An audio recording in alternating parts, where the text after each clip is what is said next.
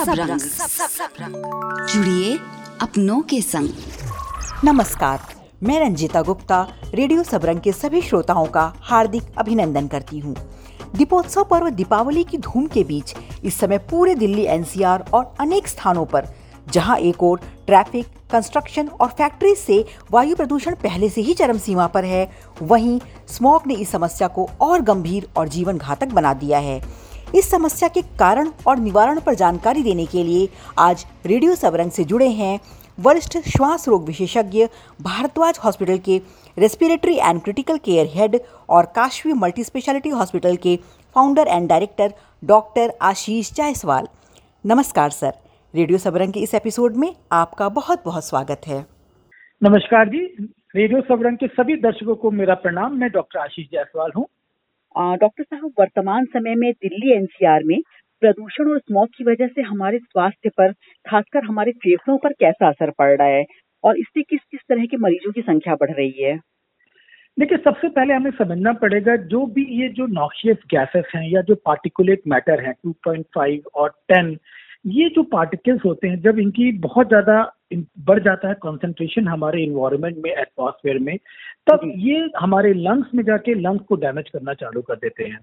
आजकल हम जो देख रहे हैं कि हमारी ओपीडी में भी जो स्वास्थ्य के पेशेंट हैं वो बहुत बढ़ गए हैं। जिनका भी अस्थमा या सीओपीडी जिनका मेंटेन था दवाओं पे वो भी उनको भी बड़ी दिक्कतें हो रही हैं।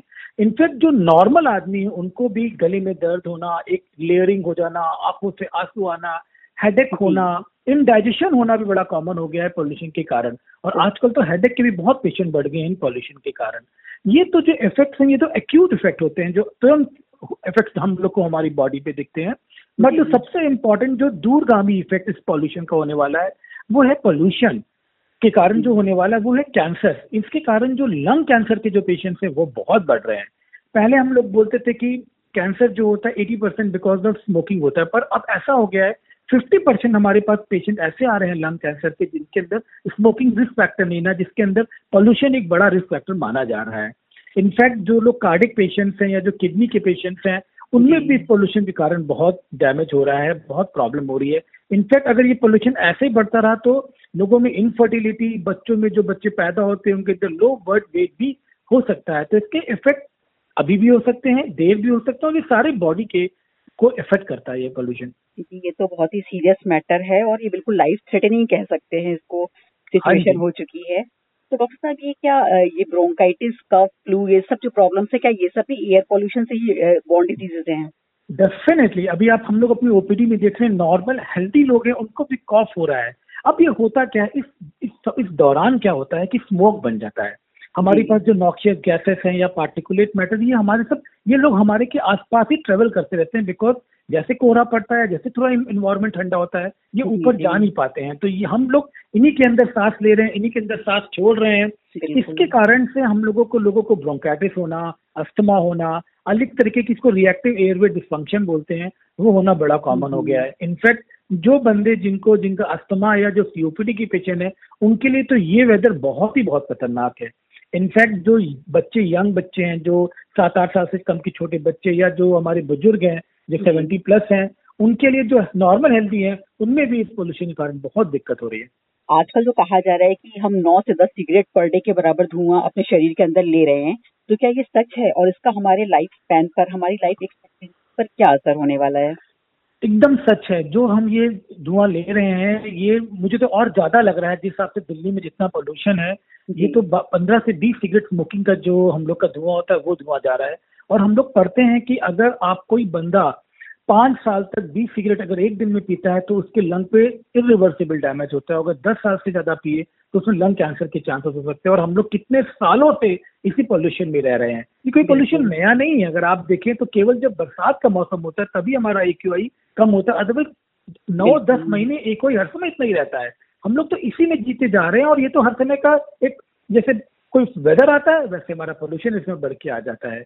इनफैक्ट जो शिकागो की जो स्टडी हुई थी उसमें ये पाया गया है कि जो दिल्ली में बंदे रह रहे हैं उनके अंदर 12 साल उनकी उम्र अगर आप एक नॉर्मल लाइफ एक्सपेक्टेंसी करते हैं तो वो कम हो रही है जो कि बहुत बड़ा नंबर है। अगर एक एवरेज आदमी इंडिया में चौसठ साल जीता है तो पोल्यूशन का बावन ही साल जिएगा। और ये चीज़ केवल दिल्ली में नहीं है। अगर आप पुणे में भी अगर अगर आप इसको बिहार में देखेंगे पटना में देखेंगे तो पटना में भी उन्होंने बोला है कि नौ साल उनके साल में से उनकी एज में से कम हो रहे हैं। तो केवल ये दिल्ली एनसीआर की प्रॉब्लम नहीं है। ये आसपास के जितना भी जो एरिया बिहार तक का भी जो लगा एरिया है वहाँ पे भी पॉल्यूशन है। देखिए ये जो पॉल्यूशन है ये एक अर्बेनाइजेशन की देन है।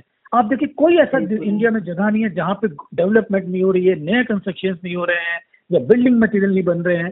इंपॉर्टेंट ये है कि हम इसको समझें और जब ये प्लानिंग से सारा कंस्ट्रक्शन करें तभी हम इसको कम कर सकते हैं। अदरवाइज़ तो ये कम नहीं हो सकता। आप अर्बनाइजेशन को आप ग्रोथ को तो नहीं रोक सकते। आपको तो जो तरीकों से हो रहा है उसको ही हमें मॉडुलेट करना पड़ेगा। बिल्कुल ये डेवलपमेंट के अपने साइड इफेक्ट्स हैं एक्चुअली कहा जाए तो। जी आ, जी। तो सर ऐसी भी रिसर्च सामने आ रही है आजकल नई बातें आ रही हैं जिसमें आशंका जताई जा रही है कि जो बड़े बड़े ये धूल के पार्टिकल्स हैं वो हमारी सांस नली से होकर ब्लड में पहुँच रहे हैं और इससे बच्चों तक में सडन हार्ट अटैक जैसी संभावना तक हो जा रही है। तो क्या ये भी एक सच है और इससे बचा कैसे जा सकता है? देखिए अभी ये डॉक्यूमेंटेड बात नहीं है ये लोगों ने कुछ कुछ चीज़ें रिसर्च आ रही है पर अभी तक ये डॉक्यूमेंटेड रिसर्च नहीं ना कि ये ब्लड के अंदर देखिए जो भी नॉक्शियस गैसेस है डेफिनेटली वो ब्लड में जाती हैं जो फॉर्मल है जितना भी आप देखिए जो भी वेहिकुलर पॉल्यूशन है वेहिकुलर जो पॉल्यूशन होता है उसके अंदर जो गैसेस निकल रही है फॉर्मल ऑक्साइड या नाइट्रस ऑक्साइड या सल्फ़र डाइऑक्साइड ये हम्म। जैसे ऊपर जाते हैं और ये रिएक्ट होते हैं इनमें कुछ चेंजेस होते हैं और ये सब और ज़्यादा टॉक्सिक ड्रग्स होते हैं ये फ्री रेडिकल बना देते हैं। ये फ्री रेडिकल लंग के थ्रू एल्वोलाइट के थ्रू आपके ब्लड में जाके डैमेज कॉज करते हैं। पर ये डैमेज कितना है, किस हद तक है, अभी इस पर रिसर्च होना बाकी है। हाँ बात सही है, ये कर रहे हैं, पर क्या लेवल है, ये कुछ सालों बाद पता चलेगा कि इसका असर कितना आ रहा है। सर, अभी आपने बताया पीएम टेन और PM two point five crore की बात आपने कही तो दिल्ली एनसीआर में अभी ए जो है एयर क्वालिटी इंडेक्स की सबसे ज़्यादा 400 500 की रेंज में है। तो इन धूल के कणों का अलग अलग किस तरह का असर हमारे शरीर पे हो रहा है? देखिए सबसे पहले तो हम समझते हैं जो ये पीएम 2.5 है मतलब जो पार्टिकुलेट मैटर 2.5 माइक्रॉन का है या 10 वाले माइक्रोन का ये इतने छोटे पार्टिकल हैं कि ये नॉक्शियस गैसेस के साथ जो हमारे टर्मिनल जो हमारे लास्ट के ब्रोंक्योल है वहाँ तक जाते हैं और वहाँ पहुँच के क्योंकि एक इनर्ट मॉलिक्यूल है तो वहाँ पे जाके ये डैमेज कॉज करेंगे। अपर एयरवे में रहेंगे तो ब्रोंकाइटिस कॉज करेंगे अगर लोअर एयरवे में पहुँचेंगे तो ये सांस में दिक्कत चेस्ट में टाइटनेस होना चेस्ट में पेन होना ठीक से सांस ना ले पाना और ये प्रॉब्लम रात में ज़्यादा बढ़ जाती है लोगों को। तो ये सब प्रॉब्लम तो ये कॉज करेंगे ही करेंगे। तो अगर आप अगर आप इसीलिए हम लोग आज सभी पेशेंट्स को बोलते हैं कि आप घर पे ज़्यादा रहें बाहर ज़्यादा ना निकले आप। सुबह के समय जब बहुत ज़्यादा एक रहता है शाम के समय जब बहुत ज़्यादा एक रहता है तो घर के अंदर रहें जो बच्चे खेलने भी जा रहे हैं वो भी थोड़ा सा अपने पेरेंट्स अभी उनको अवॉइड करें। जो लोग सैर करने जा रहे हैं हमारे एल्डरली पीपल वो भी अभी सैर करने से अवॉइड करें। कोशिश करें घर में ही रहें और घर के अंदर ही अपना थोड़ा सा जो जितनी भी अपन योगा या जो भी एक्सरसाइज कर सकते हैं हम्म, हम्म, उसको ही करें सो दैट ये पार्टिकल का जो कंजप्शन है वो हमारे घर में बॉडी में कम हो। कौन से ऐसे लक्षण है जिसमें हम अपने आप घर में स्टीम ले लें या नेजल स्प्रे फ्लूइड डाइट जैसी चीज़ें ले सकते हैं या ओटीसी मेडिसिन ले सकते हैं और किन लक्षणों को देखकर हमें तुरंत डॉक्टर को संपर्क करना चाहिए। देखिए मेडिसिन तो ऐसा कुछ नहीं होती है इसका प्रिवेंशन ही इसका मेडिसिन है एक्चुअली पोल्यूशन का। जितना आपने कांटेक्ट अपना कम किया आप उतना ही बचेंगे। अगर आपको आँखें रेड बहुत हो रही है या सांस में दिक्कत हो रही है या चेस्ट पेन हो रहा है तो डेफिनेटली आप अपने फिजिशियन से मिले और समझें। कोई ऐसी दवा एग्जैक्टली नहीं आती पर हम ये बोलते हैं आप ढेर सारा पानी पिए और खाने में ऐसे कोई बहुत स्पेसिफिक चीज़ें हम लोग नहीं बोलते पर हम बोलते हैं जो बैलेंस डाइट है जो इंडियन सिस्टम की बैलेंस डाइट है दाल चावल रोटी सब्ज़ी वो लें बहुत हैवी चीज़ें मत लें बहुत तेल मिर्चा मसाला वाली चीज़ें मत लें। ढेर सारे फ्रूट्स लें जिसके अंदर एंटीऑक्सीडेंट्स हो तो जो ये गैसेस जाके फ्री रेडिकल इंड्यूस डैमेज कर रही है वो डैमेज को भी हम लोग कम कर सकते हैं। तो ढेर सारे फ्रूट्स ग्रीन वेजिटेबल्स अपनी नॉर्मल डाइट लें। कोई जी। ऐसा कोई मेडिसिन नहीं ना पर मेडिसिन के मामले में एक बात बहुत ज़रूरी है कि इस समय मैं ये एडवाइस करूँगा कि जो लोग अपने ब्रोंकल एस्मा के जो लोग अपने इनहेलर ले रहे थे सीओपीडी। के इनहेलर ले रहे थे वो अपनी दवाएँ बंद मत करें। अगर वो ठीक भी है तो अपनी दवाएँ ज़रूर से करें ताकि उससे उनको आगे की दिक्कत ना पड़े। ये जो कार्डिक पेशेंट्स हैं या जो किडनी के पेशेंट्स हैं अपनी हम्म। प्रॉपर दवा अपना और सजग हो जाए अभी दो तीन महीने क्योंकि अगर कोई उनमें डैमेज हो तो ये दवाएँ हैं उस डैमेज को प्रिवेंट करती है। कि मतलब सावधानियाँ हर तरह से बरतनी चाहिए। सर आजकल बहुत से लोग अपने मन से ओवर दी काउंटर में मेडिसिन एंटीबायोटिक एंटी एलर्जिक ले लेते हैं। ये कितना ठीक है? देखिए ये एकदम गलत है। इनफैक्ट इसमें इंडिया में इतनी ज़्यादा रेजिस्टेंस हो गई है और आप हंसेंगे। इंडिया एक ऐसी कंट्री है जिसमें सबसे ज़्यादा एंटी माइक्रोबियल रेजिस्टेंस हो रही है। उसका जो हम्म। सबसे बड़ा रीजन है कि जो जो फार्मेसी में हम लोग को बिना डॉक्टर के प्रिस्क्रिप्शन की दवाएँ मिल जाती हैं। आप देखिए अगर आप कंपेयर करें अगर डॉक्टर के पास अगर दस मरीज़ जा रहा है तो नब्बे मरीज़ फार्मेसी से ही दवा ले लेता है और वो अपनी फार्मेसिस्ट जो। कि एक रिकोगनाइज बंदा भी नहीं होता है वो उनको एंटीबायोटिक खिलाता रहता है। एंटीबायोटिक जब तक आप प्रॉपर डोज में नहीं खाएँगे तब तक उसका असर नहीं आएगा और प्रॉपर डोज में आप नहीं खाएँगे तो इस एंटीबायोटिक के अगेंस्ट में उस ऑर्गेनिज्म की रेजिस्टेंस हो जाएगी। तो मैं आपके माध्यम से ये बोलना चाहूँगा कि आप कभी भी फार्मेसी से कोई मेडिसिन ना लें। आप मेडिसिन ना लें बॉडी खुद रिकवर कर लेगी। अगर आपको ज़्यादा दिक्कत हो डॉक्टर से एंटीबायोटिक लें। और ऐसी कोई भी मेडिसिन ओटीसी ना ले। किसी भी मेडिसिन का कोई भी साइड इफ़ेक्ट हो सकता है। जहाँ तक बात है कुछ लोगों को भी सर्दी बहुत बढ़ रही है रनिंग नोज़ हो रही है। ऐसे में जो ओटीसी मेडिसिन जैसे जो हमारे कुछ नेजल स्प्रे होते हैं नॉन स्टेरॉयडल नेजल स्प्रे वो ले सकते हैं। कुछ पैरासिटामोल जैसी जो चीज़ें हैं वो अपना खुद ले सकते हैं। स्टीमिंग बहुत फ़र्क पर फ़ायदा करेगा। आप वो करें गागल करें क्योंकि क्या हो रहा है इस मॉक के अंदर वायरस के जो पार्टिकल्स है वो भी घूम रहे हैं। आप देखिए अभी स्वाइन फ्लू के भी केसेस दिल्ली में बहुत बढ़े हुए हैं। बिकॉज़ ये वायरस ये निकल नहीं पा रहा है, ये वायरस यहीं की यही घूम रहा है और जो बार बार लोगों को इन्फेक्शन कर रहा है। जो लोग, जो बच्चे जो कि 10 साल से कम है या जो अडल्ट जो कि 65 से ज़्यादा है, वो अगर अपना, अगर उनका वैक्सीनेशन ज़रूर फिर अगर हो गया है तो साल में ज़रूर रिपीट करें। जो हम लोग, जो वायरल के लिए जिसे हम लोग फ्लू शॉट्स बोलते हैं अलग अलग कंपनियों के फ्लू शॉट्स आते हैं वो ज़रूर ले वैक्सीनेशन से। उनको बहुत प्रिवेंशन होगा इस अपर रेस्पिरेटरी जो इन्फेक्शन जो पॉल्यूशन के कारण बढ़ा हुआ है। सर ये बहुत अच्छी बात बताई आपने। तो ये प्रिकॉशनरी जो आप वैक्सीन लेने की बात कर रहे हैं सर तो किस उम्र में कितने अंतराल पर कितनी वैक्सीन लेनी चाहिए? देखिए ये साल में एक बार लगती है इस वैक्सीन में जो स्वाइन फ्लू या जो नॉर्मल इन्फ्लुएंजा वायरस के अगेंस्ट में हम लोग ये वैक्सीन लगाते हैं। तो ये वैक्सीन सभी लोग लगा सकते हैं मगर हम उनमें बोलते हैं जिनके अंदर इम्यून डिफिशियंसी जैसे डायबिटीज़ के पेशेंट किडनी फेलियर के पेशेंट कार्डिक पेशेंट या जो एस्थमेटिक है सीओपीडी वो तो किसी भी एज में लगा सकते हैं। और क्योंकि बच्चों का इम्यून सिस्टम डेवलपिंग स्टेज में होता है तो 10 साल तक के बच्चे 12 साल तक के बच्चे या जो 65 इयर्स के अबव के अडल्ट मेल्स हैं अगर वो नॉर्मल हेल्थी भी है तो उनको अपना फ्लू शॉट लगाना चाहिए। इनफैक्ट कोविड में भी इस वैक्सीन का क्रॉस रेजिस्टेंस था और उन लोगों में फ़ायदा पाया गया। तो इसका कोई नुकसान नहीं ना वैक्सीनेशन हर समय फ़ायदा करता है जो ये फ्लू शॉट जिनको हम बोलते हैं। सर आजकल घरों में एयर प्यूरिफायर लगाने का बहुत चलन बढ़ गया ह्यूमिडिफायर जैसी चीज़ें लगाई जा रही हैं। क्या ये एक सेफ़ ऑप्शन है?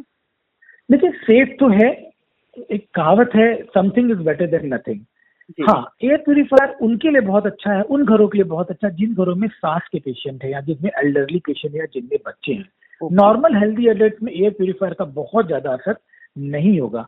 अब एक यहाँ पे एक बहुत इंपॉर्टेंट पॉइंट है इंडोर एयर पॉल्यूशन का। ऐसा ज़रूरी नहीं कि अब बाहरी एयर पॉल्यूशन है। आपके घरों के अंदर भी बहुत पॉल्यूशन है। अगर आप घर में भी आप अपना एक देखेंगे तो वो भी चार सौ से कम नहीं आएगा। और हम तो घर में ज़्यादा समय तक रहते हैं। हम बाहर तो आठ नौ घंटे घर में तो सोलह सत्रह घंटे रहते हैं। तो घरों का पॉल्यूशन भी बहुत बड़ा डिटर्मिनेंट होता है। ऐसे केसेस में हम ये एडवाइस करते हैं कि जब एक वाई बाहर कम हो अपने घर को वेंटिलेट करें। वेंटिलेशन से क्या होगा? थोड़ा सा ये एक वाई आपका थोड़ा सा नॉर्मलाइज हो जाएगा। एयर प्योरीफायर डेफिनेटली हेल्प करेगा मगर एक सबसे टफ पॉपुलेशन में हेल्प करता है। सारे यंग अडल्ट में एयर प्योरीफायर का कोई बहुत ज़्यादा रोल नहीं हो पाता। सर वैसे ही क्या घर में नेबुलाइजर लेना भी एक सेफ़ ऑप्शन है? देखिए नेबुलाइजर लेना कोई सेफ़ ऑप्शन नहीं ना। अंतिम अनलेस अगर आपके डॉक्टर ने साइड नहीं दिया है क्योंकि नेबुलाइजर के भी अपने अलग साइड इफ़ेक्ट हो सकते हैं। इसमें एक इंपॉर्टेंट पॉइंट आता है आजकल बड़े ही एक प्लांट्स आ रहे हैं जो कि एयर लोग बोलते हैं ऑक्सीजन बनाते हैं वो प्लांट्स उन प्लांट्स का भी कोई रिसर्च नहीं ना कोई डॉक्यूमेंटेड एविडेंस नहीं ना कि वो प्लांट भी हेल्प करते हैं। आजकल देखिए कितने प्लांट्स और सब लोग खरीद रहे हैं किससे ऑक्सीजन बनेगी। तो ये सब मिथ है। इनका कोई साइंटिफिक एविडेंस अभी तक तो नहीं आया हुआ है। सर और जैसे कोरोना काल में था कि पल्स ऑक्सीमेट्री से हर समय हम घर पर भी अपनी ऑक्सीजन सेचुरेशन टेस्टिंग कर रहे थे। क्या इसकी ज़रूरत इस समय भी है? नहीं अभी तो ज़रूरत नहीं है। हाँ पर जो जो अस्थमा के पेशेंट है जो कार्डिक पेशेंट है जो थोड़ी सी सिक है जिनको ब्रेथलेसनेस हो रही है उनको डेफिनेटली नापना चाहिए। पॉल्यूशन परसे के कारण नहीं मगर और जो उनकी खुद की बीमारियाँ हैं उसको असेस करने के लिए वो ये कर सकते हैं। इसमें कोई बुराई नहीं है। और ये करना भी चाहिए इससे उनको अपनी हेल्थ का अप टू डेट पता रहेगा। सर आपने बताया कि लंग्स की हेल्थ मेंटेन करने के लिए हमें एंटीऑक्सीडेंट्स लेने चाहिए। तो इसके ऑप्शन क्या क्या हैं? आप उस पर थोड़ा प्रकाश डाल सकते हैं। सबसे इम्पोर्टेंट है मैं यही एडवाइस करूँगा कि डिफरेंट कलर के फल खाएँ। जो डिफरेंट डिफरेंट कलर के फल होते हैं बहुत ज़्यादा एंटीऑक्सीडेंट में रिच होते हैं। ग्रीन वेजिटेबल्स बहुत ज़्यादा रिच होती हैं। तो आप इन चीज़ों का ज़्यादा सेवन करें और ऐसा नहीं कोई एग्जॉटिक आपको वेजिटेबल्स खाना है। आप जो नॉर्मली जो अवेलेबल वेजिटेबल्स हैं आप केवल वही खाइए उन्हीं में सबसे ज़्यादा एंटीऑक्सीडेंट होता है। एग्जॉटिक वेजिटेबल्स महँगी पड़ती है और बहुत ज़्यादा काम नहीं करती है। सर ये तो हो गई डूज की बात। अगर हम डोंट्स की बात करें कि लंग्स हेल्थ के लिए हमें किन चीज़ों से परहेज करना चाहिए क्या नहीं लेना चाहिए तो वो ऐसी चीज़ें कौन सी हैं? देखिए सबसे इम्पोर्टेंट है सिगरेट स्मोकिंग इस समय एकदम अवॉइड करना चाहिए। और जो सेकेंड है सिगरेट स्मोकिंग मतलब कोई अगर आपका दोस्त पी रहा आप उससे बचिए। क्योंकि सिगरेट स्मोकिंग के कारण इमीडिएटली फ्री रेडिकल हमारे बॉडी के अंदर जाते हैं जो कि पुराने पॉल्यूशन के फ्री रेडिकल के साथ मिलके ज़्यादा डैमेज कर सकते हैं। यहाँ पे एक और एक दो नहीं होता एक और एक ग्यारह हो जाता है। तो सिगरेट स्मोकिंग सबको अवॉइड करना चाहिए। दूसरा बाहर जब भी मैंने बोला ज़्यादा एक के समय में बाहर ना जाए। इनफैक्ट हम्म। केवल इसमें नहीं सरकारों को भी बहुत से काम करने चाहिए। जैसे फॉर एग्ज़ाम्पल एक छोटी सी बात बोलता हूँ। आजकल देखिए जो ये अभी इस समय जो सबसे ज़्यादा प्रॉब्लम दिल्ली एनसीआर में फ्लाई ऐश की है। उनमें भी बहुत ज़्यादा पीएम पार्टिकल्स हैं। यानी। रोडों पे देखिए धूल पड़ी है वो धूल उड़ती है। सारी की सारी धूल हमारे साथ साथ घूम रही है। जो कंस्ट्रक्शन साइट्स हैं वहाँ से धूल बहुत निकल रही है। कहीं डिमोलिश हो रहा है वहाँ से धूल बहुत निकल रही है। तो as a as a citizen as a civilize as a civil person हम लोग को उसके अगेंस्ट भी एक्शन लेना चाहिए। और जहाँ पे ऐसा कुछ हो रहा है उसको तुरंत रुकना चाहिए। दिल्ली में 25 परसेंट जो विंटर्स में जो पोल्यूशन होता है वो बायोमास जलाने के कारण होता है। जो म्यूनिसिपेलिटी का कचरा होता है या आसपास आप देख रहे हैं हरियाणा में हो रहा है पंजाब में पराली। जल रही है। दिल्ली में कम से कम नौ हज़ार होटल्स हैं। सब में तंदूर में कोयला लगता है। उससे कितना फ्लाई निकलता है? उन सबको भी अभी उन हमारी हमारी रिस्पॉन्सिबिलिटी है मॉरल रिस्पॉन्सिबिलिटी है कि अब ये कुछ समय के लिए हम कोयला के लिए कोई अलग कोई ऑप्शन हम ढूंढें। हम्म। या जो एलपीजी को अपन हंड्रेड परसेंट करें या जो बर्निंग हो रही है, उसको कम करें डिमोलिशन साइट को बंद करें। अब जैसे मेरे पास भी दो व्हीकल हैं तो आप ऐसा इंजन लें जो कि बी एस सिक्स हो, या आप इलेक्ट्रिक वाली कार का इंजन यूज़ करें, या आपकी अगर कार की इंजन की हेल्थ नहीं हो, उसको आप ठीक करें, उससे धुआँ को रोकें। सब काम सरकारों का नहीं है। ये अगर ये छोटे छोटे काम भी हम करते हैं अगर तो इससे भी हम लोग बहुत ज़्यादा इसको कवर कर सकते हैं। बिल्कुल सही बात कही सर आपने कि हमें इंडिविजुअल लेवल पर भी सजग होने की बहुत ज़्यादा आवश्यकता है। डॉक्टर साहब, एक छोटी सी भ्रांति जो मिल्क प्रोडक्ट्स को लेकर आजकल बहुत हो रही कि मिल्क प्रोडक्ट्स को कफ में नहीं लेना चाहिए तो ये कितना सच है? ये एकदम गलत है। सारे मिल्क प्रोडक्ट सेफ़ हैं और मिल्क प्रोडक्ट से कभी भी कोई कफ नहीं बनता है। हाँ एक, कुछ लोगों को मिल्क प्रोटीन में एलर्जी के कारण थोड़ी प्रॉब्लम होती है और वो एलर्जी में पेट, लोगों को पेट में दर्द होता है, ना कि सर्दी खांसी होती है। तो ये केवल मिथ है और ये दोनों ये प्रोडक्ट हर एक तरीके के पेशेंट में अस्थमा के पेशेंट में सेफ़ है और लेना चाहिए। सर ये लंग्स हेल्थ के लिए रेगुलर एक्सरसाइज का क्या इम्पोर्टेंस है? देखिए बहुत इंपॉर्टेंट है। हमको समझना पड़ेगा जो हमारा रेस्पिरेशन होता है वो केवल ट्वेंटी परसेंट लंग के कारण होता है। एट्टी परसेंट तो मसल्स के कारण होता है।